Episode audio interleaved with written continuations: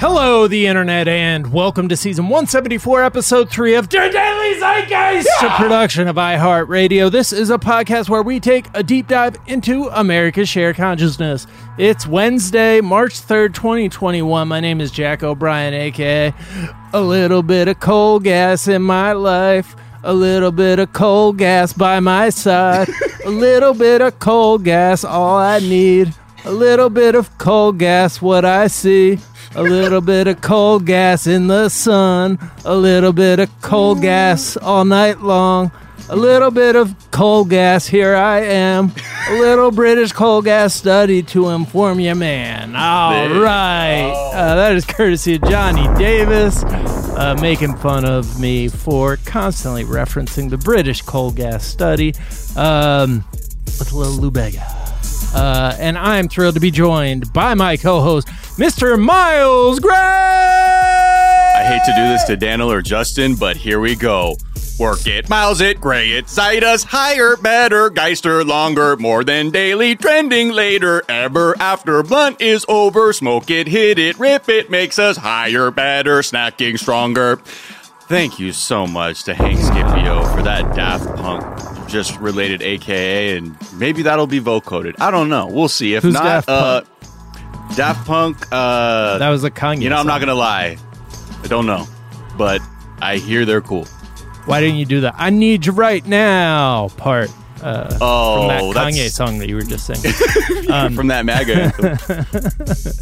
uh, yeah, I mean, and also, guys, uh, if you do uh, feel like vocoding every, any one of my songs ever, uh, mu- much appreciated. it would be so funny. It's like you know how Stalin would be like pettily Photoshop people out of shit. Like Yeah. you start do, like you start hiring ringers to just put the audio in, and they're like, "Damn, Jack fucking saying hallelujah," and it made me cry. You guys don't worry about it. I'm just I'm just gonna turn my video off here for a second Yeah. uh, while I do this AKA. Mountain Dew. You hear the door open. Mountain. Get actual Wo- Rufus Wainwright. uh, well, we are thrilled to be joined in our third seat by the hilarious, the talented, the brilliant Mr. Noel Brown. R- R.I.P. Daft Punk, you guys. Even though they haven't made a record for like ten years, yeah, I hot know. take, but I, you know, I guess they just occupy this rarefied air. I just, you notice people were like posting things as though they had died or had, like Yeah. they had been like dismantled or something, Right. like fucking Vision. It's very weird. Uh, I, I, don't, I don't fully. I don't fully. Um, it's a spoiler for WandaVision. Eh, not really. No, it's not. It's not. It's spoiler for The uh, Marvel other- universe at The. Marvel universe. Yeah, and I haven't large. seen those movies, and I don't. I don't even know how to put that together. We So- good. But Um, yeah, I think it's true. Like, it's not like they were put. They were you know prolific in the last few years. It's just No. they have did that hits. I get it. Weeknd They song. They did that Weeknd song, Starboy, and that was like literally seven years ago. Right. They haven't really done anything. I mean, they've made classic albums, and I Yeah. adore them, and I love the whole scene they came from. I think it's so crazy that uh, Daft Punk, Phoenix, and Air all came from Versailles. They lived in like Versailles, in the you know shadow of the palace of Versailles, and ended Wow. up making this like dope, crazy French disco. And they all went to school together, and are all like equally famous. Oh, they in their did? own They went to school Yeah. together? They're all like buddies. They all grew up together. Oh, I felt like That's Phoenix amazing. is like slightly younger than the other two, but that They're makes sense. roughly maybe The same- yeah, I mentor mean- age, but like Right, they right, definitely knew each other. Versailles is same not a big place, and and uh, I mean, if yeah, I don't know, you've seen a lot of palaces. I, I think Versailles is pretty big. the palace for sure. Oh, oh, right. The, the, the township. Ah, know, yes, maybe, yes, maybe not yes, as yes. much. Right. Also, great Cuban restaurant in Los Angeles. Versailles is Yeah. nice.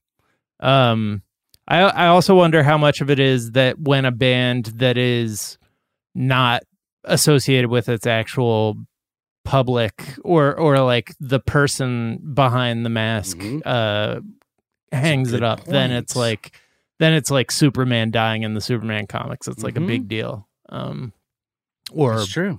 Uh you know uh just not to make another marvel reference Right. i'm a real comic book nerd you guys Marvel uh, references. superman exactly, doggy. you know you know how i do uh No, that, that's a really good point. It's almost like they were i- immortal in some way, and so uh, to that end, like, why even like make a big deal of it? Why not just like kind of fade away? Like, why do they have to? Yeah. Like, okay, we're done. It's over. Yeah, it would have been there maybe something powerful where they're like there's articles being like, is Daft Punk still together? And then it's like been years and like, oh yeah, no, we stopped a long time ago. yep. yeah, yeah, I'm just doing my thing. See, I have no helmet on. So did they just normal make that a Starboy song, or have they been producing a bunch of the Weeknd stuff? Because No, no, no. It was just that was like one collab, uh, and they Oh, might wow. have done some other under the fold, kind of below, beneath the fold, kind of deep cut stuff. But I don't really think so. They did that Tron movie. Again, it was before the Weeknd song. They did like Right. Tron Legacy, the soundtrack for Right. that, and then they That was a dope out, soundtrack though. It's super dope, and they put out like a like a expanded version of like all the you know outtakes or whatever. And they made that at Henson Studios when a buddy of mine who lives in in uh, L.A. was working there, and he would see them coming in. You know, they don't wear their helmets, just walking around. I was just yeah. talking about that. Another person who I knew was at Henson who was talking about seeing them without their helmets Yeah. on. Yeah. It's just so so funny? funny. It, it was just a very thing like, yo, they're at Henson Studios They're human beings. Right. go work at Henson Studios if you want to have your childhood just demolished. Any because you're watching like Big Bird walk around without his head on and shit. I'm sure. Right, right, right. Uh, it's just it's have you ever been to Henson Studios? I have not. It's so like it you can tell like some people that work there have worked there since the beginning. Oh, yeah. Like because like the there's like a person who like works there who's like their desk is just surrounded like by like dark crystal props and stuff and they're like so kind and like they feel like you feel like you're on Sesame Street the way some of these Mhm. people interact with you and shit. And then then they'll like loan out space to like, you know, Right. struggling media companies who just want to be like, Totally. yeah, we're on the Henson lot. And then you have a very nervous meeting that you realize. I you did go to ILM once in San Francisco, and it's the same deal. Industrial Right. Light and Magic, where it's like you know, you walk down the hall and there are these like the dusty ass Slimer, you know, like uh, rubber suit thing, and like, but it's like they don't really take care of it. They've got all these like plates on the walls from like the kind of like when they used to do matte paintings for like Right. Star Wars backdrops, and they're just like they're all painted on shower doors, and like the person that gave us the tour explained like, oh, shower doors were available at this like hardware store next to where ILM used to be, and it was easier than ordering the real stuff, and they're just like on the walls, but they're all like covered in dust and stuff, and it doesn't seem like they uh, Right. really Yeah. see them with the reverence that like you, you or I would see them. Because with. like I was Could like, be a yo, that's from that's from Lab Week, whatever. I'm calling stuff out, and they're like, oh yeah, and I'm like, it's criminally spider fucked with all the webs on it. Like, but I get it. This is your office, and like, fuck it. That's just some old shit we don't fuck with Oh, anymore. man. But yeah, mm-hmm. Spider fucked is a very uh, specific condition that a lot a lot of my outdoor uh, outdoor Furniture. tools and furniture uh, gets that I've never heard put that way, but that needs to be Yeah. immediately Oh, yeah. coined, trademarked. Spider fucked. it's Uh, spider fucked. All right, Noel, we're going to get to know you a little bit better in a moment. First, a couple of things we're talking about. Uh, we'll talk about that minimum wage hike. Uh, where where is it? Just that. Yeah, Um, we're going to talk about Gab. We're going to talk about um, whether tech is making us more productive. Uh, we're going to talk about uh, the upcoming inauguration of the president uh, on the 4th of March. Uh, if you're not up on your QAnon game, um, oh, okay. uh, yeah, yeah, yeah. The real inauguration. Uh, what we saw was a fake inauguration for the corporation that is America, but the real state that is America uh, actually doesn't have its inauguration until the fourth, uh, and that's when Donald Trump will finally accept office. Uh, so. Uh, we'll talk about sneaker resellers, uh, specifically one who got his mom's fired uh, from being in charge of Nike North America, or not fired. He caused her to resign, but um, yeah. We'll talk about what New York City streets could look like in the future. Uh, all of that, plenty more. Uh, but first, Noel, we like to ask our guest what is something from your search history, friend? Oh my gosh! Well, I just typed in Trump golden calf CPAC. And Yeah. that was for y'all's benefit for a little later in the uh, in the episode. If you don't know what that is, uh, I'll I'll make sure to to discuss it when uh, when the time is right. Ah, fuck it, I'll talk about it now. If you talk, are you covering CPAC? Have you talked to any, any about CPAC? Yeah, we, we talked referenced the golden calf, but we didn't talk about the literal prayer sesh. That Okay, so you, so you saw the Bizarro s- statue with like the giant golden Oh, yeah. Yeah, wearing, but we didn't see board what ended up with it. Okay, well, th- th- I just heard about this today, so you guys are way ahead of me. But that was my last uh, my last search. What's Yeah. the prayer sesh, Miles? Dude, the f- people they prayed on it, like pr- oh, in prayer. Like, Like on- laid hands upon it. and Yes, shit? the fucking religious people did the fucking thing we were joking about Wow. of being like, you're praying to a false golden idol. right. yeah. as Is that quote just unquote lost on them? ordained. Are they? I This is what I said. I think the only thing that makes because it's so on the nose, right? Right. That they are literally trying to provoke God into bringing the end times. I'm pretty sure that's what they think is gonna. happen. That's the Right. only way because that's what they're hell bent on. They're like, well, moving the embassy or uh, uh, uh, like moving the embassy in Israel didn't do it.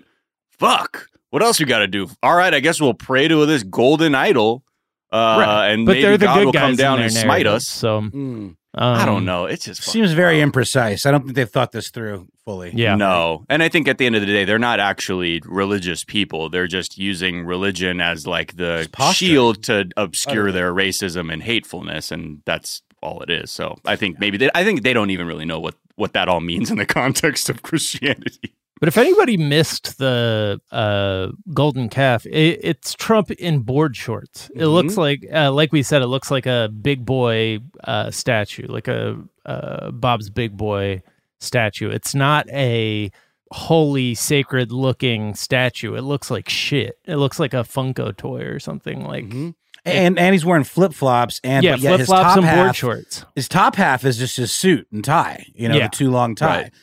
I just Yeah. don't understand. It looks like a float from a retirement party or something. Um, my retirement parties have floats. Uh, we go big. uh, what is something you think is underrated? No.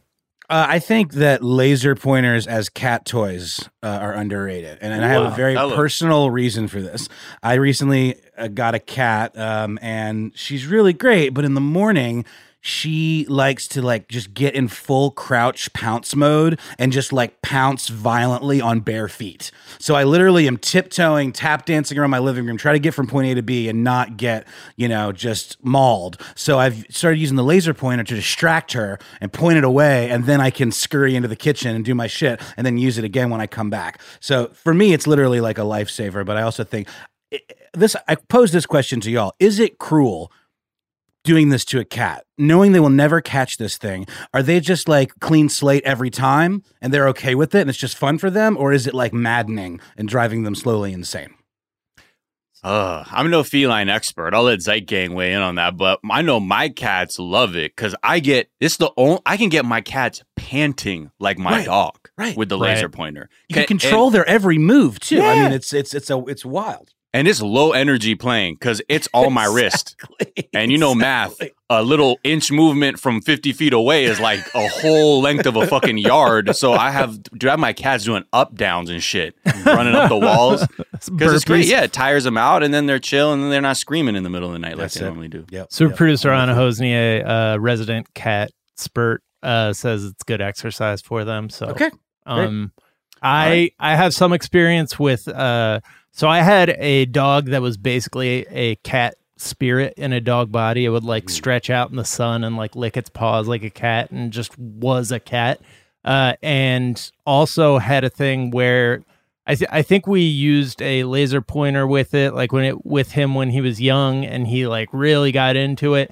But then it like fucked with him, and for his whole life he was chasing like little glints of light like around Ah. anytime they would come up the and dark side of laser pointer. yeah, uh, and would play. like Mhm. whimper, and it really fucked with him. But he, you know, he had other issues coming in. I've talked before about he was like kind of suffered from uh, depression and Got it. was yeah. So I think Um, typically consensus is it, it's okay. Unless your cat is a dog, uh, Mhm. right? Uh, what is something you think is overrated? I think I'm probably not super alone in this these days, but I think James Cameron has become painfully overrated. Uh, I think I think Terminator 2 is a perfect film, and I actually just listened to an episode of the rewatchables um, on The Ringer, and they dissected T2 in a way that I'd never really thought about. I always just thought about it as this like tentpole movie from my childhood, but it really is beat for beat a, a very intentional and well executed movie, and it kind of knows exactly what it's doing. But like who asked for four more Avatar movies like 15 years after the original one came out? Uh, when no one even remembers or cares about the original one. I mean, it was like a theme park ride at best. And now he's Right. like, you know, putting all his eggs in that franchise. And I, I kind of think it's going to fail miserably. I don't know what, what you guys think. I'm interested to see what happens, but he's got like three or four of them planned and they're like all underwater. And I'm sure they're going to look fucking cool, but I just, Yeah, I don't, it's I don't not see it. definitely they're underwater, like uh, they're losing money or they're underwater as in They're that's where physically they underwater. take place. Okay, got They it. have submersed. Yeah. They have Got it. submerged. Yeah, yeah, yeah. Yeah, I, I don't mean- know. I'm I'm not invested in that universe at all. Like the fun for me of Avatar was more like, look what we did with 3D, y'all. You're Totally. welcome. Yeah, And then no one's done it better since, and it was Yeah. really epic and memorable for that and that alone. To me. right. But you're like savior narr- colonizer savior narratives aren't going to play well in the year Nope. of our Lord's 2021 and beyond. Yes, sir. Uh, especially when people were like, "Yo, isn't this Fern Gully also?" Mhm. No, this was Right. Fern Gully. Like Fern straight Gully, up. But, it's Dances okay. with Wolves. It's Yeah. like the Last Samurai. I mean, it's tired, man. Yeah, You know, exactly. But blue- for me, blue Fern. Gully, you know, as I rank those films that you just mentioned, Fern. I know the Gully. baddie rap from Fern Gully almost by heart. I had that on cassette when I was a kid, and I, I still Oh, recite yeah. it while drunk at parties occasionally. There you go. A barrel Um, of laughs. I I liked Avatar a lot when I watched it. Um, I am a serial underestimator of James Cameron. Uh, I there has not been a James Cameron movie since I've been looking forward to them uh, that I didn't uh, talk about how it was going to be a complete debacle. Like starting with Titanic, that Mhm. that was a whole story about like how. Uh, he was losing so much money on that, and it was a disaster, and everybody fucking hated shooting it. And nobody wanted to like be there uh, and like th- it was famous for being a complete disaster before it came out, and then it became famous for being like the most successful movie of all time. Kind of the same thing with Avatar.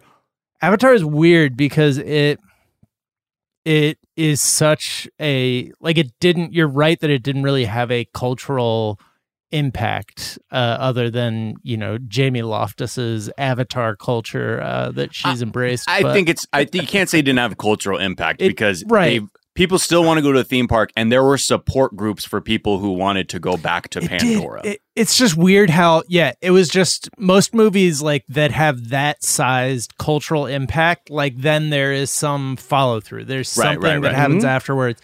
And Avatar, for some reason, I I just feel like as so- maybe because it's so such a kind of uh insular world or like a completely closed off world that like it doesn't come up that often and like you said it was also telling a story that has been told a number of times uh of like white guy comes in and becomes uh like essentially goes Them. native uh and that and then that like saves them um you know i have heard recently some like a chapo trap house like had a like avatar appreciation episode where they were like talking about how the politics were really like great in avatar um but i do feel like it's more of a that is like a backlash to the backlash where it's like this Right. is Yeah. the, it's silly of us to say this um i i still really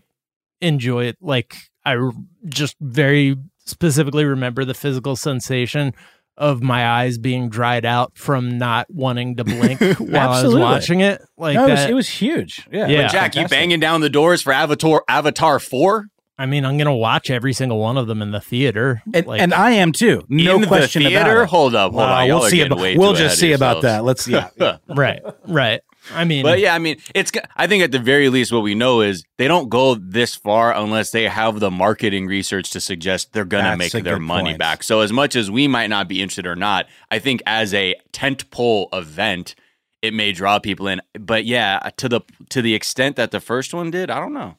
I mean, they do go this far sometimes. like sometimes the Oh, John. John Carter of Mars or what or whatever that movie was. That like they they went pretty damn far with that, and then uh, realized they were out over their skis. You know, there are flops all the time, and especially there are flops when there's a filmmaker who has had a bunch of success and keeps just getting Yep. hit after hit after hit and they just have that like create a blank check Mm-hmm. and a staff of people who don't know how to tell them the truth then you Right. come then you get something like the Star Wars prequels that uh you know are just a very specific failure of a single person's vision But they Um, did well, though. I mean, they made money.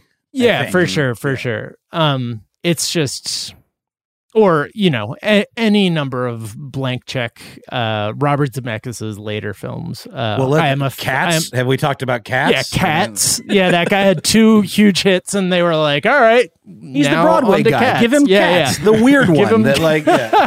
Right. um yeah by the way i am somebody asked if i am a fan of the podcast blank check i am uh i, I like that show a lot and they, they do a great job of documenting you know they'll do an entire series of like a filmmaker's career and you get to like watch as they go from like huge success to um you know what what comes next when they get the the heat check uh as it were.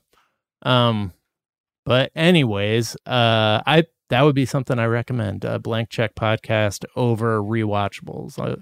Uh, i have gone from rewatchables the blank check i think Cool. do. Check it out. You heard it here. uh all right guys let's take a quick break and we will be right back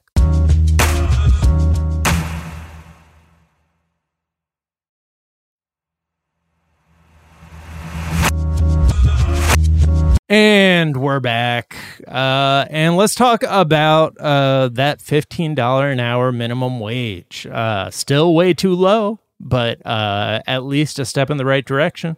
And uh, where are we at, Miles? Where are we? Where are we? Who are we? Where are we? Who won? who won? Who won the election? Who is Hmm. president? Who is vice president? What did they all say on their But way to wanting Joe, to be that? Joe Biden's inner monologue. Hey, Where am I? Where am I? Where's the applesauce? the one good CPAC one. Who's the boss? Where's my applesauce? that's so fucking stupid. Stupid. anyway, so yeah. What does that even mean? because they're, uh, it's They're all taking shots at his mental acuity. Yeah. Oh, oh, I see, I see. Senility. Okay. Um. So yeah, the 2020 campaign. Joe Biden. He was out here saying we're gonna we're gonna get the fit the minimum wage up to 15 because I'm the guy who knows how to do government.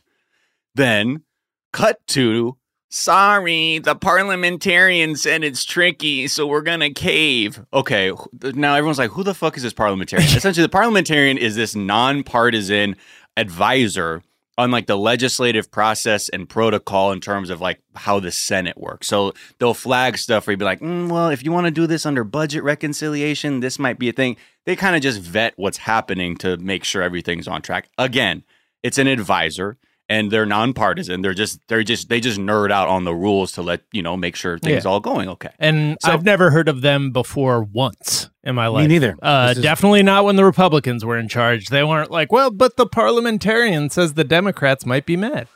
Yeah, or what? So here's the deal: this whole thing about the wage hike, they put it in. Uh, you know, we talked about budget reconciliation, which is the way the Republicans basically got every all this nasty shit done through a simple majority because it usually related to spending or taxes, and that's how they were able to pass things on a majority. The Democrats are currently trying to use budget reconciliation as a way to get the stimulus package through and attach this federal wage hike of $15 for minimum wage. So the Senate parliamentarian just said, okay, like as I see it, there, this could be problematic in that the potentially the Republicans could raise a point of order uh, when they're voting on this to this specific bill or provision in the bill and potentially strip that out by raising a point of order. Now, what does that mean? So here's the other thing. This is just means potentially the Republicans could do that. But to understand what the parliamentarian's role is, first of all, the advice is non binding, it's just advice. Uh, the presiding officer of the Senate is the ultimate decision maker and can ignore the parliamentarian, in which case would most likely be the vice president Kamala Harris. Mm. That's who the that's who would be it. Which was Um, the pitch, right? The whole right. the whole thing. Like she's going to Yes. be the tiebreaker. Everything's going to be good. we can do whatever tie we break, want. tie break, tie break. If the minimum wage is in the COVID nineteen bill and they want to raise a point of order, Kamala Harris could reject the point of order. Boom. $15 an hour. Boom. 32 million people living under the poverty line would be helped and countless others. But they are looking like the Shiba dog meme with the two energies that this administration has. 2020 campaign, Joe had his chest out. Oh, Saudi Arabia, the pariah term is state. brolic. Yeah, exactly. Yeah. thank you for all the New York rap fans out Thank there. Thank you. Exactly. Uh, thank you, Dunny, uh, as Mobb Deep would say. But like out there, 2020 camp, $15. And then in office, like, well, I don't know. Like, You know, the parliamentarians. said- so what the fuck is going on? The vice, so then they ask the administration, what's going on? This is a quote from the uh, Biden National Economic Council director, Brian Deese. The vice president's not going to weigh in. The president and the vice president both respect the parliamentarian's decision and the process. Decision. Um, Yeah, Wow. exactly.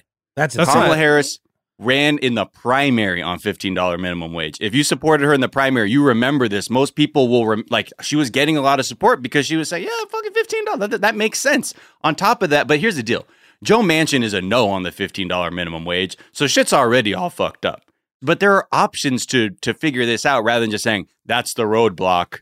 You could sort Right. Joe Manchin out. You could try and figure out if there are other Republicans who realize, yeah, that's actually that that that'll help me in my whatever reelection bid. But right. again, another pebble on the scale to shift power to the fascists in 2022. If they is this just shit dead? The debate's just No, it's over? not dead. They're just kind of figuring out like, well, what do we do? I know, you know, Bernie Sanders said he's going to try and force a vote Mm-hmm. um, on this, but you know, the other thing is like they could they could switch they could fire the parliamentarian because it's all about how they're they're interpreting the Byrd rule, which is all wonky shit. And you could just get another parliamentarian and be like, yeah, yeah, I'm good with this. But like and the then let it run. parliamentarian doesn't matter, right? Right. Like that's just get it. advice they're giving. No, It's Yeah, all exactly. optics. It's just like the idea It's- of like well, we're playing I- nice, we're playing by the not like- rules. I mean, yeah, exactly. It's they don't they want to they don't they want to play by the quote unquote rules, but like all the rules we're seeing in terms of voting on legislation seem to be just there to ensure minority rule or Sure. completely muck up the gears when people are trying to swiftly, you know, progress any kind of law or, you know, statute. That's frustrating. So- very frustrating. Yeah. I mean, it's and again, like they're not treating it like a a fucking big deal. And it's it's the progressives like the Rashida Tlaibs and uh, AOC's, Cori Bush type people who are like, "What the fuck are you guys doing?" Just Right. and it's and it, to me, it's no surprise that the younger members of the party are the ones who are the closest in understanding what the the tensions are that are pulling on people financially in the country versus you know 20k freezer Nancy Pelosi with the Jeni's blowing out like Right. what I I like please listen to them like they're not this isn't like some like weird ploy to make you look bad they're saying this these are the needs of the American people there's nothing there's nothing else to that And I it's mean- already a drop in the bucket. I mean, it's already not nearly enough for like a living wage No. in cities like Los Angeles or in cities like New York. It makes no sense that this is this hard to get through when there hasn't been a wage hike in what? How, how many years? Decades, right? yeah Yeah. it's at seven seven it's a seven and 75 cents right now right What about cost of living increases? Like, I mean, that's like basic human shit. Yeah. yeah It's definitely not keeping pace with anything else, uh, like in the economy. Right. Yeah, I mean, if you just look at like sort of the way, like the even the rules, right, that were fed from like you know your early financial literacy, it's like, well, you know, f- don't fifty percent uh, of your annual income goes to housing or something like that, and thirty to discretionary expenses, twenty to savings, or maybe some people say don't spend more more than a third on your income on rent, but that's hard fucking now. And when you look at what people need to be paid, like fifteen dollars an hour is a fucking joke. Right. It's it's very easy for like I mean where there's a will like it's easy for me to say this, but it's true. It's been true throughout the history of American politics that like you can play politics, but or you can just be like, well, they said no, so like that's our if you if you don't actually want to get anything done, it's very easy to do that and just pretend like it's somebody else's fault. Um, Right. But that Or completely like- unacceptable. I mean, I know this as like somebody who like there's chores I want to get out of. Right. And I'll be like, damn, if like one thing goes wrong, I'm gonna use that as a reason to not do that shit when they ask why that Oh didn't my get done. I'm like, well, you know, I went to the store, they didn't have the right gravel. Right. So of course. I'm Of gonna have course. to I'm gonna have to push that to another few days or whatever. Yeah. Versus like, okay, well, if you really wanted to do that shit, how come you didn't get it done? Well, come on, why are you making it hot? I'm lazy, okay? You sound like my four year old when I'm trying to get him to repave the driveway. Um, the damn driveway. The gravel truck's gonna be here ten minutes. all right, let's talk about uh, a couple things happening on the right. Uh, one is uh, Gab. Uh, we we talked last week about how Parler is just a um, they're, they're having a hell of a time providing a both Gab and Parler having a hell of a time providing a competent alternative to the social media platforms that have banned uh, Nazis. Uh, and it seems like there might be I, I don't know why they're so consistently bad like maybe it's there's an informal internet democracy going on where the fact that most of humanity hates fascists is is hurting the fascists but uh so we talked on Monday's episode I think about how Parler was hacked stripped clean of all its data uh, revived as a glitchy mess with no archive and basically rendered useless by uh, not being usable on smartphones. Uh, well, now Gab, uh, who I think a lot of people first heard of when they like live streamed just a mass shooting at uh, the New Zealand mosque, they uh, had 70 gigabytes of private posts, passwords, and other data just downloaded and now being made available to researchers, journalists, and social scientists. So there the this is not being like wiki leaked where it's just like we're dumping it and anybody who wants it can exploit it. It's actually being specifically given to targeted people who will use it for good and for research. Not just for memes and lols? Yeah not just for memes and lols but it is interesting just how bad these these platforms are at at doing what they what they intend to. It seems like there's like a sort of sleeping giantization of like most people have a conscience and are are uh you know not happy with that these platforms exist and so you're able to just through a the fact that the vast majority of people who know how to code and the vast majority of hackers uh, are going to be on the side of you know common decency to to fuck these people over.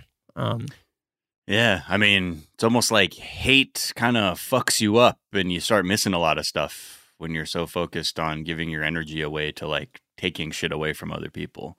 Yeah, uh, but hey, I don't know. I mean, I, great, great. Keep fucking up, and you'll you'll will people will always be able to track this shit and try and bring some accountability to them. I mean, yeah, I mean, this is, I'm sure these are great resources for the researchers. So I hope, I mean, I hope we get some, something good out of it for sure. Do you yeah. think it's just because they have such a big target on them, or are like Republicans just typically very bad with technology? Because you see this kind of stuff happen with campaigns a lot, or I, I, I, don't know. Like it just always has struck me that uh, the right isn't quite. That, that's not true though. The Trump used technology to to great success. Yeah, yeah. It's just uh, these breaches just seem like they are either just willfully ignorant, or like they don't think they think they're safe, or they don't care, or it just seems like you know with the with the Parler thing, they were using like a trial version of Okta, the, uh, right. three factor authentication thing, and like it was just not even hard to hack. You could barely even call it a hack. They just right. exploited like an obvious weakness in the platform. And I think that sounds a lot like what happened here. Yeah, right? I mean, it sounds like they're using free trials and shit. Like, I think that was uh, part of the Parler hack was that like their uh, part of their software was written with like a free trial that expired or something. Yeah, it's just I think this is partially like you know polite society being like, well, it's not good for us to have money invested in Nazis. Uh, we've we've learned that from history and therefore right. you know it's like partially the mainstream uh culture kind of working. Ah, uh, Bezos sick yacht, dude. What is this yacht cost? Four billy? He's like, yeah, man. I went in on Nazis, bro. Invested heavily on that right. shit. Like, right. Uh, All right. Real quick, uh anti-sponsored content. Uh Yeah. Yeah, fuck out of here to crisis pregnancy centers whose ads were. Sir, I'm sorry, people had to hear that shit. Yes, uh, we had an ad. Th- this is something that happens from time to time, and trying to document fuckery in 2021 United States is like drinking from a fire hose of shit. Uh, but one way a terrible right wing grift uh, can guarantee that they'll get on our radar is by sneaking an ad onto our ad network, uh, and that ad appearing on the Daily Zeitgeist. That's how uh, the we spent a year saying fuck Fox News, fuck Rush Limbaugh, fuck the Koch brothers right. uh, at the top of the episode. Uh, and now we will add fuck crisis pregnancy centers to that list. specifically real alternatives uh, ran an ad on the daily zeitgeist uh, this is just like i mean noel you understand this as a fellow podcaster this is just like there are uh, some ads that just get filled in that we Mhm. do not approve uh, have not It's like an opt-in, opt-out in totality thing per show, basically. right and we and then it takes us to hear to be like, oh no, we And we opt to- out from yes that. Yeah. Um, but you know, this is something that we have specifically asked not to have on our network, uh, but that sometimes still sneaks through. And so this is, you know, anytime that happens, we do want to take a moment to kind of educate people about the shitty thing that ran an ad. Uh, so, real quick summary of what crisis pregnancy centers are. Uh, they disguise themselves as actual medical clinics uh, while being staffed by volunteers uh, with no medical training. Uh, the medical advice they give is shot through with misinformation uh, about abortions and just about women's options uh, when they are pregnant. Uh, it's purely ideologically driven to uh, try to steer anyone who comes to them with a pregnancy away from abortion uh, and just disguising that by they claim they give false information about pain caused to the fetus in abortion. Uh, they give false information about depression being a symptom or something that's caused to a woman who has an abortion. Uh, they will even delay ultrasounds to make sure the mother uh, hears a heartbeat because that's like the anti-choice equivalent of like propaganda. Um, yeah, the heartbeat bill, right? Right. And people who got care at a facility were told uh, that abortion is a liberal elite scheme uh, trying to at black population control, uh, basically. Um, Jesus Christ. so they do uh, a lot of damage and uh, fuck It's 'em. manipulative. It's fucking evil. The fact that you set up a scam, like a prank show set, where you have all this medical equipment around you to give the, some semblance of legitimacy, is so fucking cynical and fucked up. Yeah, like it's just straight trash. And you see billboards like when they the billboards are like worse. It's like a confused pregnant person with their hand Right. on their head. And It's like, oh, are you pregnant? Don't worry, we're here to help. Yeah. And then they want to talk you out of just doing whatever you want to do with your own body Right. um, which is so fucked up. So yeah, eat a eat a pile of shit. Well, i when I read about it originally, like from from this, I, I'd never heard of it. Um, it sounded to me like super culty, like they're trying to like you know indoctrinate women or like get them to convert to Christianity or something. But it turns Yeah, out it's it's it's it's also like it's it's it is that, but it's also like you know in terms of the data, it's a lot of um, people that are already going in that direction anyway. So I, I don't quite understand the point. Yeah, there there's a study on it that says like it's a lot of preaching to the converted and like the people who take advantage of it usually were already planning on having uh uh giving birth to their child, but that the study is a little bit limited in the sense that it uh it only sampled people who went to those clinics and then actually gave birth, so it doesn't sample anybody who went to those clinics and then uh had an abortion and yeah, either way, the existence of something like that is fucked up. You and also, I mean? all you have to do is look at the advertising strategy of them and like, like the billboards, Miles. You're talking about the fact that they're like putting ads, just like blasting ads across podcast networks to be like, "Hey guys, we're here to to help."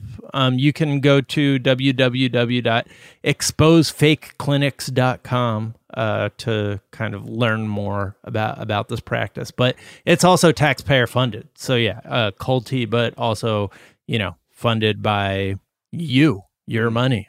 So, Mhm. um, all right, this is an article from Wired that I really liked. Uh, it's written by a guy named Cal Newport, uh, who just released a book called A World Without Email. And he basically raises this overarching point that tech might not be, might just be making us busier and not actually making us uh, more productive. Right. Yeah.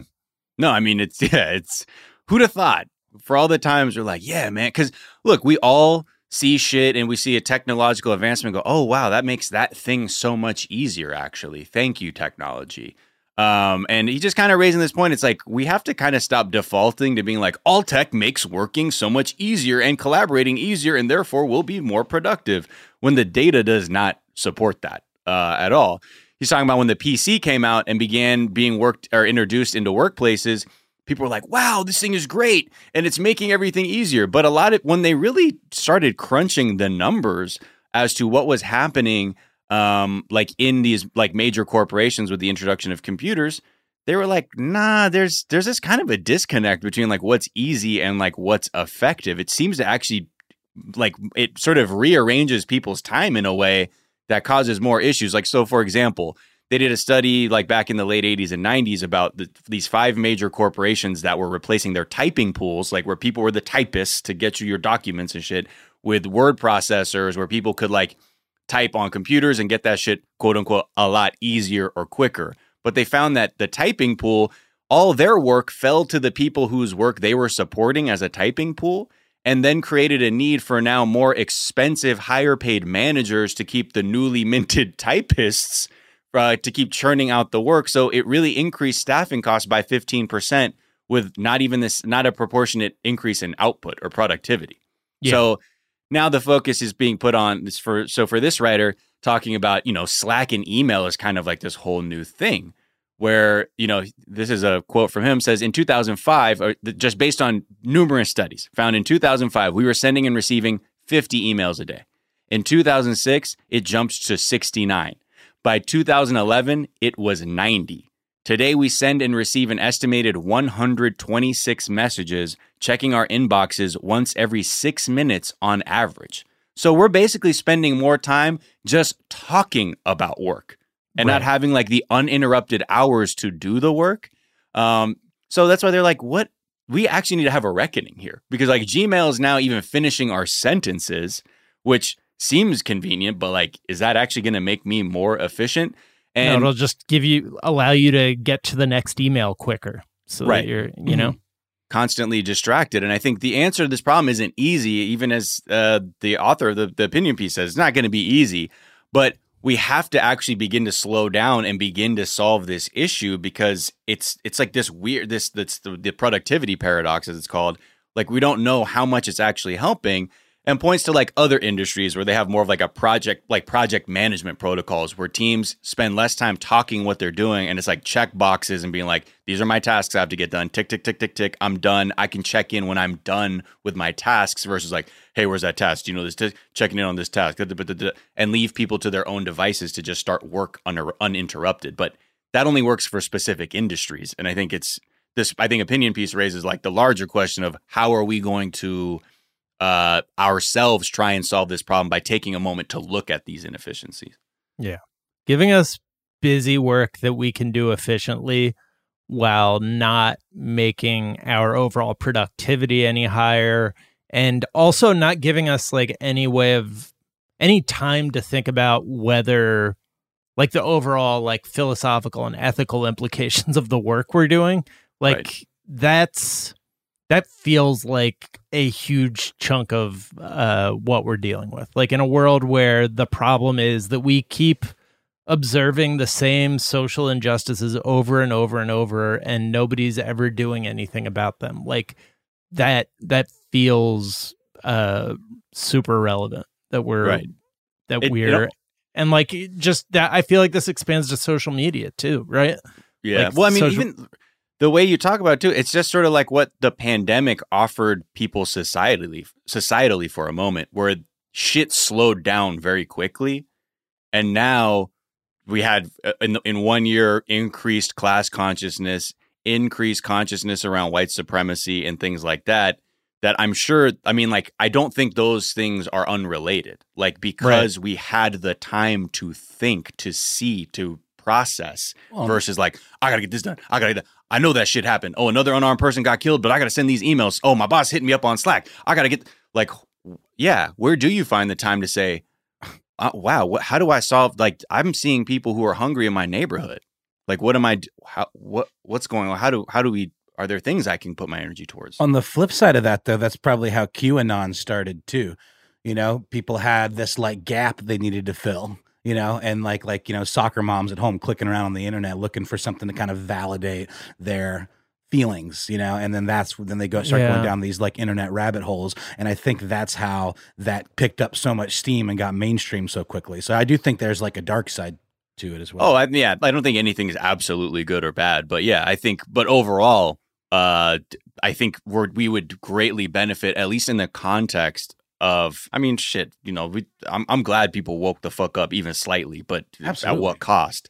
The other thing, though, with our workplaces now is how are we like? We have to like kind of think about what this whole way of work, like what our whole mode of working is and is it does it make sense to do this thing of like everyone is interconnected at the exact same time and we can start firing off messages to each other without overloading our own circuits and capacity to just do like focused you know work whatever our 100%. jobs are. Or even like all these like unnecessary zoom meetings about other meetings and like you said it's all just meta think kind of about talking about working. Instead of actually doing something you have to like talk about it first and then kind of agree and you could have just done all that in the first place or had it be like one email instead of a hour you know waste of time zoom call Yeah, because they talk about even just like how certain activities in, in the beginning with like a computer were more efficient, but just it creates more work, right? So like if you if you're like there was an uh, you were running a business instead of having an accountant update your ledgers that were on paper, a business owner's like, well, I got QuickBooks now, I got a spreadsheet now, I can do this.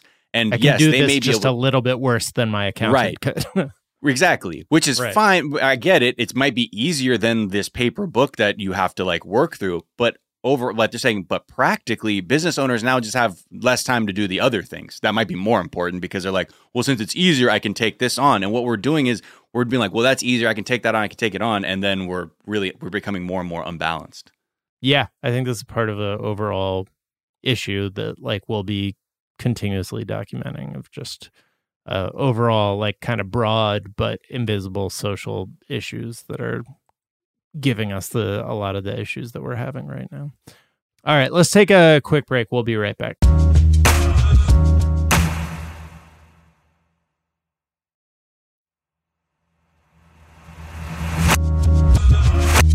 And we're back. And real quick update uh, Trump's secret inauguration is this week. Uh, I don't know if you booked your room at the Trump Hotel in DC yet, but yeah, if you if you haven't been paying attention to the QAnon, the World O QAnon, uh, Q actually hasn't posted since December. Uh, but there are theories being propagated by the sovereign citizens uh, a loose movement of anti government extremists who believe they are immune from the law. There are some really fun videos of these people They're- just getting They're called tased. the fuck around and find out clip. Yes, on YouTube. where you get to see them fuck around and find out in one uh, very satisfying clip. They're also uh, started with like a 1970s super anti-Semitic theory based around posse comitatus, and yeah, it's all it all goes back to you know white it all goes back to anti-Semitism Nazis. or race. I don't know. What, Yeah. Uh, but so they believe uh, March 4th is going to be Trump's the the real election because uh, 1933 was the year when inaugurations were changed from March 4th to January 20th. Um, and in case you don't recognize 1933's importance, that was the year that FDR sold the U.S. citizens uh, to foreign interests. Um, Mm. I don't know if you knew that, but that happened.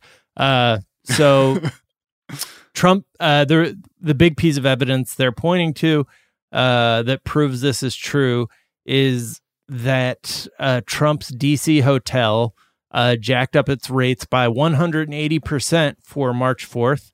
Usually, the least expensive room at Trump International is 476 dollars, but now it comes uh, at 596 per night on that Hmm. night. By the way, just a, a fun little fact: the least expensive room at Trump International uh, comes with a king size bed with a opulent headboard topped with a gilded crown. Um, so Cool. uh, just to set the scene. But yeah, the the reservations team from the hotel, I think Snopes did some reporting on this, uh, and the reservations team was like, it could just be because so many people are trying to book a room that night because they believe this bullshit theory, Yeah. and it's Oh, we do poor, supply and demand.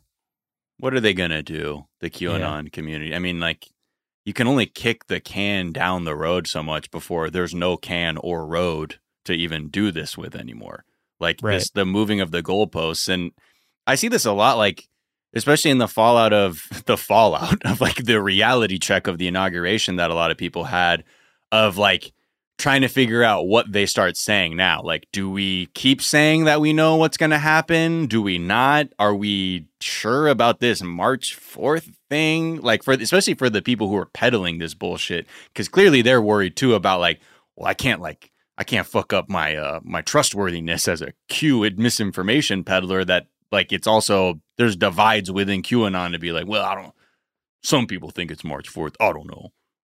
Right. Yeah, yeah. There was like a internal schism between people who f- at first said uh, March 4th it was going down, uh, but then started backpedaling when they realized that literally nothing that they've been predicting has actually happened. And so they, uh, you know, it's it's now a pattern uh, among the smart Q people to be like, yeah, this is going down. It's March 4th. And then like so, right before that, be like, actually, we just got new intelligence and uh, we're going to push that off to March 20th, I think. Actually, I meant March 45th. And Because we then go March for 45. uh, and really, that is April 14th. Like, oh my God. Like, fuck. um, that April actually 5th. made oh, that's what it is. March 45th, made- tax day, April 15th. Oh my God, y'all. You're that actually makes so much sense. Uh, Yeah. You should you should do this for a living. Um, but I other better conspiracy theories than these motherfuckers take years to think think of. but they think that like they're also the people who are like we need to take things into our own hands and make this happen on March 4th. So Yikes. uh they're they have uh left I think 5000 uh National Guard troops in DC uh Right. just to because there is so much chatter around this. I mean, there's always look like. Like, what does that look like if this thing happens the way they're hoping? They, they just like wheel him into town on like a golden chariot and like Yeah. crown him or something. Like, I mean, Yes. it's like some fucking Ghostbusters shit. It sounds It- like Zuul or something. It's really, really sinister. The Scoleri brothers. like what the f- like they i mean though it really is fantastic it's that like it's like you would write it in your own way uh, joe biden uh, and kamala will be in cuffs and they have to walk by president trump as he salutes them flippantly and we're gonna love it and then he's it's like what the f- i don't know i mean but i guess that's how invested these people are in their like oppressive Fantasy fascist lives? fantasy world yeah that's their avatar. You know what I mean? Like this Yeah, is their yeah. support Full group circle. for going You back did to it. Pandemic. Pan- Pandora, baby. Um oh my god, it's exhausting, isn't it? yeah, I wonder what that overlap is from the Pandora support group people and like January 6th insur- insurrectionists. I mean they're definitely s- providing the same service to people. Um, Right. Like There- remember, remember then, remember that time. Right. There is research that's suggesting that like most QAnon people like don't actually believe the stuff. It's like more of a like half-hearted. They read about it because it's like a fun story for them to believe in. Uh, but it like they're not actually gonna do anything with their chest out. So those are probably the the April fourteenth people. Yeah. Yeah. But I mean, at the Um, end of the day, like even when they do like those polls where it's like only 7% of Americans believe still- QAnon, you're like, that's millions Yeah. of people. That's a lot of people. That's a lot of people. Yeah. Let's talk about sneaker resellers. Uh, this gentleman uh, who goes by the name of what is it west coast streetwear uh, on instagram i think don't give him, don't make him sound cool. i, he's I a- think he's very cool miles He's a Uh, piece of shit reseller. I love- just the built-in hostility for this guy uh, I'll- okay, let me tell you something. As a fucking lifelong sneakerhead, Yeah. the the as all sneakerheads know now, the refrain is the game is all fucked up now. yes It used to be people fucked with sneaker because they wanted them, some to collect, but mostly to wear because that was our way of expressing ourselves. Like, yo, I got these fresh kicks on or whatever. That's just that's their our personal thing. Um, and then resellers completely fucked the game up where these people try and buy large amounts of product to take away from people who want to wear them personally, and then they resell them on your eBays or your StockX or consignment stores for massive profits because sneaker culture has become much more popular. That now coveted pairs of shoes are going for thousands and sometimes tens of thousands of dollars. Sort of So- like the the uh, ticket scalpers using bots and all that. I mean, similar Yeah, situation. and no different. Bots Right. are being used for sneakers and like sneaker drops, where suddenly it used to be like you could line up outside of a Foot Locker, and if you were there in the morning when they opened up, you could get the shoe you wanted because you were there because you bothered to get up, or you were online, you bothered to refresh the Foot Locker or Nike website, and then you hit click, and then the you were like, yes, okay, I got my shit. Yeah. but now. Shit, it's like fucking locusts Gone immediately, yeah. devouring shit. Like the second you try and load the page, like sold out, and you're like, "How in the fuck did this happen?" Well, I will tell you how that bots. happened. Yeah, Uh, so yeah, this was just, uh, if nothing else, an interesting uh, look at like how what you're describing happens for somebody who's like, I only, you know, I'll, I'll try and get get the shoes when they drop every once in a while. Almost never am successful, uh, and eventually, like you know, spend too much money on the shoes on StockX or Goat. Um, the reason for that, uh, he. So the this is just like a a look at his day on a day that there's a big shoe drop. Uh, the day these Yeezys were released, he'd woken at 3 a.m., signed on to the messaging platform Discord, um, gotten 15 members of a cook group, a term sneaker resellers use to describe like basically people who work for them. Uh, to they all just like get together, use a use code, and buy up all the shoes, um, which are supposed to only go to one customer. Uh, by 6 a.m., the shoes were sold out, and his bots had rung up $132,000 on his Amex. And then, in almost as little time as it had taken him to buy them, he had sold them for a $20,000 profit.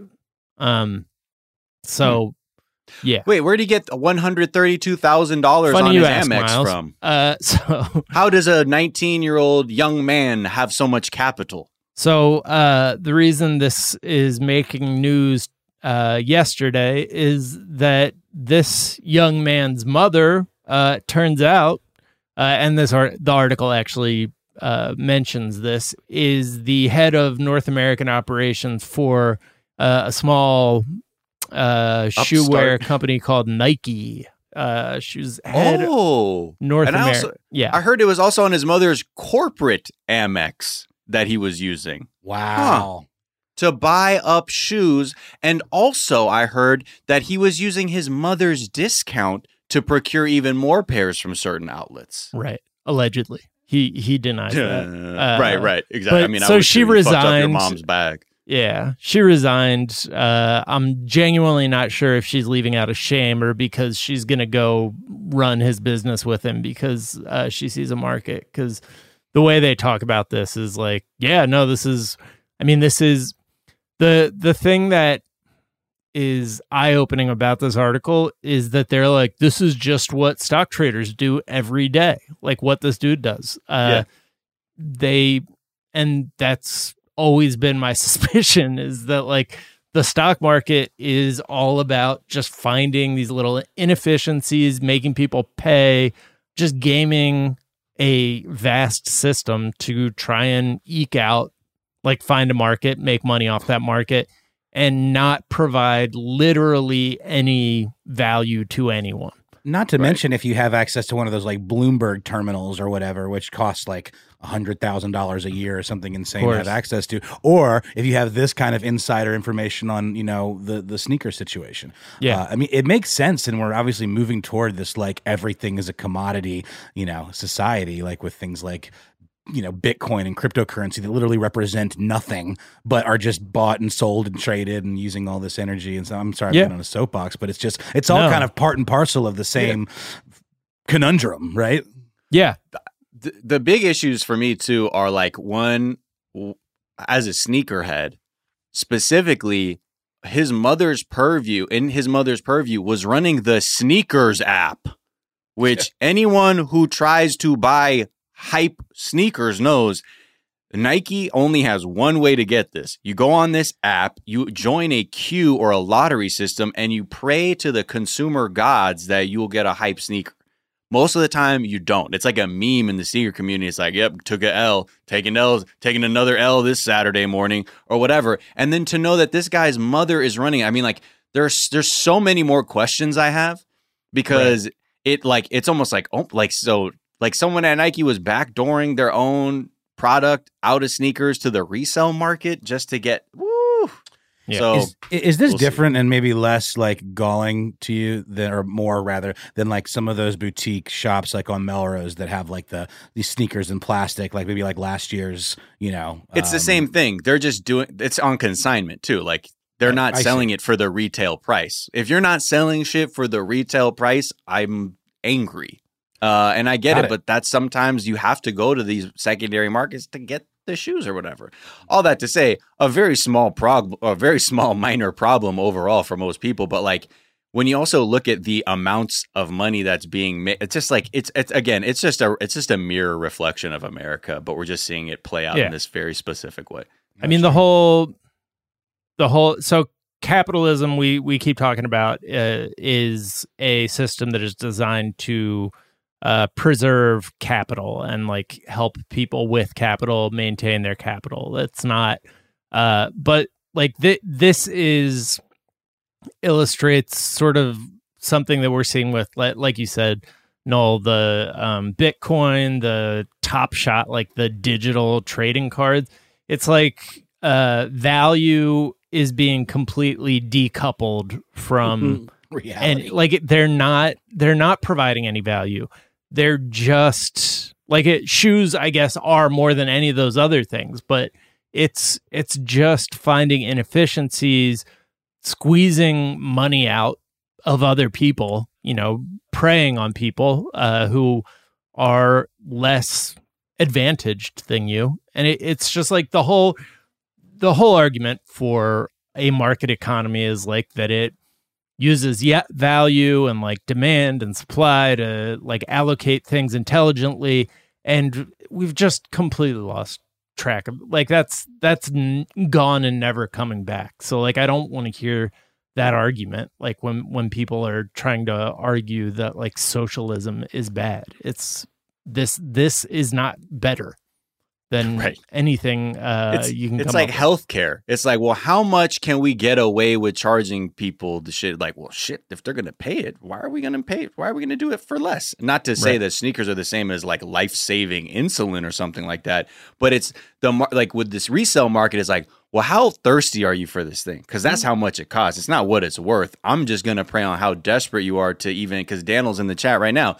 Yes, on StockX, you there are PS5s, there are video cards, there's shit that is not even sneakers that yeah. people are like, I need it. And uh, yeah, you're just being like, okay, well, how bad is your FOMO, Poppy? Well, I think yeah. it's interesting you bring up two, the healthcare programs. I mean, it, it, just it, it, really is just about like a, a, lack of empathy. There's there in this system. There's just no thinking of individuals. It's just like I mean, this is all. It almost sounds cliche to say out loud, but it's like just profits over everything, and you don't think about human beings. And like yeah. you know, in socialist countries or places where they have socialized healthcare, they do, or they you know subsidize artists and people that are choosing to live their lives in this way, where they're providing this amazing thing for other people to enjoy. That's considered valuable.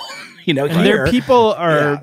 their people are no better than our people. They their people are not uh you know, don't have more, more empathy. It's just a system. Right. We, they have a system that takes that empathy and that like fundamental Kinda. understanding that we will not uh, allow somebody to die because they don't have enough money uh, and they take that as a baseline, like that is what the entire system is built on.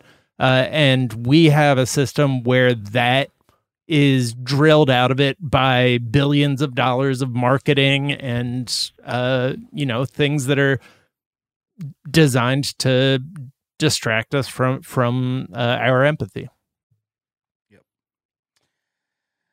You know anyway, it. it's on site for this reseller. I'm telling Oof. you that the sneaker community hates this little fucking guy because the I'm t- this is the other thing. He he would post these images of like hundreds of boxes of like Yeezys or Jordans, and the people post the people flex like this on Instagram all the time. These resellers, and you're like, how the fuck does this person have this many pairs of shoes? Like it's impossible. Like you don't know enough people that or have enough addresses. And when you start seeing these stories, you're like, of course it's someone who's fucking hooked up at this level.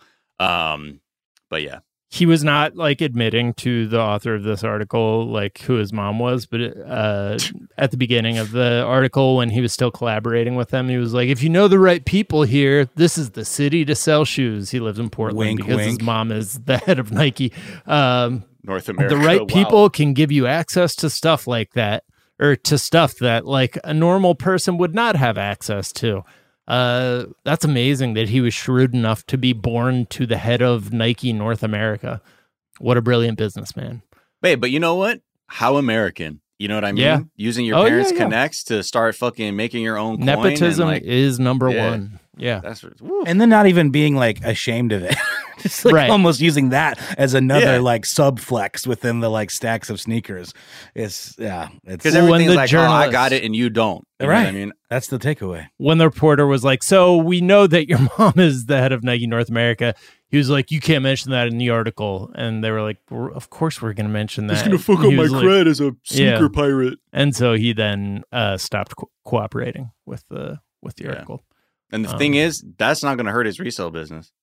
No, no, no, no, no. People are going to still buy. You know, people are. We're still the hype econ because now it's global and it's not just Americans that are paying out. Like it's all over the place. And yeah, it's cool. Let's you know? let's talk about something that money. hopeful real quick. Uh, New York City Streets 2.0, Yeah. a a vision uh, Mhm. that that has been put out there. Uh, so New York City has been through a lot of changes since the pandemic, and we've talked a little bit about how why why change back if you know they converted uh, miles and miles of road uh, to you know just uh, pedestrian and you know parking or not parking uh, uh dining areas and just like basically open Communal open spaces. source communal space. Uh, and that somebody has kind of put together a plan uh, where you would take one in every four of the city's 19,000 miles of driving lanes and 3 million free on street parking spaces and open just, you know, thousand, a thousand miles of pedestrian streets. Um, Miles, you Yeah. put this together. Yeah. Well, it's just a good, it's a great, I mean, it's funny right now.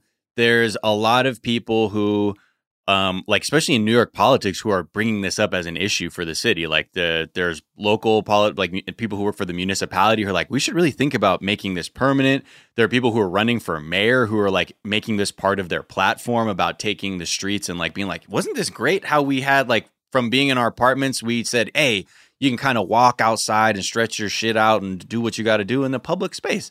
So this group called Transportation Alternatives is saying, okay, 25% of the streets, if we modify it for pedestrians, what can we do? So yeah, Jack, you're saying a thousand miles of pedestrian streets is the first thing it would create. Then it could open one car free block for play, outdoor learning, and pick up and drop off outside of each of the city's 1,700 public schools. Okay, great. I like that. Put every resident within a five minute walk of 500 miles of bus lanes and 40 miles of busways, and within a quarter mile of 500 miles of like real bike lanes, like protected from cars Right. bike lanes, like legit Yeah. bike lanes. which But is because not people were biking necessarily too. the yeah it's not necessarily the case in new york city's uh, current bike lanes you're you're basically out there uh, dodging and like bumping up against like trying to box out a taxi Right. while you're riding and praying a door doesn't fly open in the middle of Right. uh you know you trying to get to where you got to go.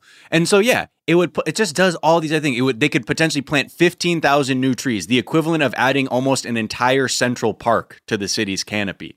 Uh 38 million square feet for neighborhoods to allocate for whatever they want. You want to build a little uh fi- like a little uh, soccer court for some street futsal? Cool. You want to build a basketball handball court whatever the fuck you wanna do. garden So- whatever. Yeah. Yeah. And then also it established hubs for street vendors, benches, trees, public bathrooms, bike charging outside of every one of the subway stations. Like there's when you think of like all these things that could happen, it makes you really uh, realize like the like how much we can actually use these kinds of public spaces because right now it's like I know I have my house, I walk to and from on this sidewalk and then I go to my destination and everything in between is just kind of like something I pass through versus something that will add to my sense of community because that's ultimately what the one of the higher benefits of something like this. Yeah, I want to start highlighting more ideas like this that are like like we should not settle for anything less than this. Like we should not settle for in Los Angeles the same thing is uh happens with like uh like the 1%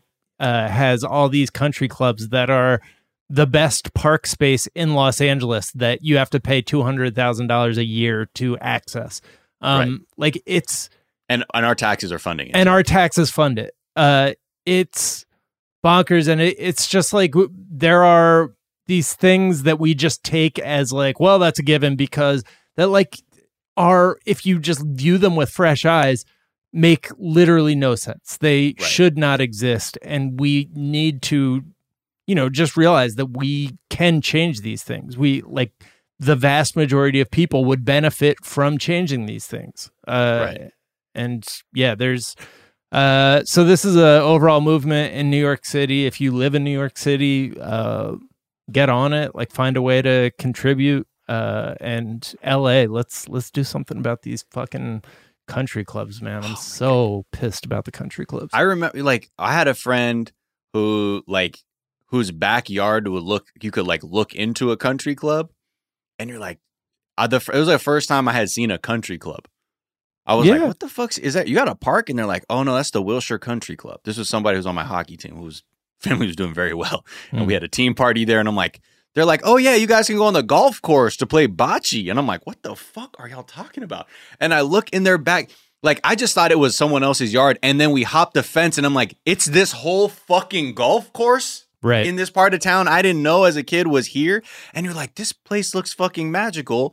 Yet again, we're limiting the access to people who, you know, yeah. really don't need it and don't deserve it. Uh, no. And cutting off our outdoor spaces to like children, anybody. You can fucking go work yeah. on your devil sticks. So a bunch of rich guys can go there and like network. And that that's literally, you think they're spending $200,000 a year because they love golf. They're doing it because they know it's a good investment to you know make more money. And it's like a yet another it's a literal like castle wall being put up by the 1% uh, to allow them to do business where nobody else can access them.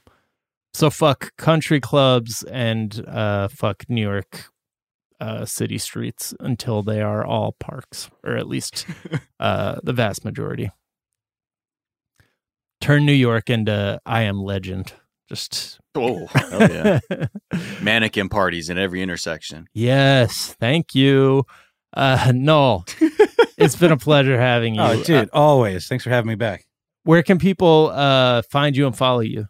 Sure, you can find me. I'm pretty much just on Instagram. I'm at How Now Noel Brown, uh, or you can listen to me on uh, one or all of three podcasts that I'm on corporeally. Uh, Stuff they don't want you to know with Ben Bowlin, who's also a uh, recurring guest on Daily Zeitgeist, folks would know, uh, and Matt Frederick, uh, another amazing uh, iHeart executive producer and uh, and podcast host. And then I'm on a show called Movie Crush with Chuck Bryant from Stuff You Should Know, where we just kind of talk shit about movies uh, once a week. And then I'm also on Ridiculous History with Ben Bowlin again, who is like my official work wife.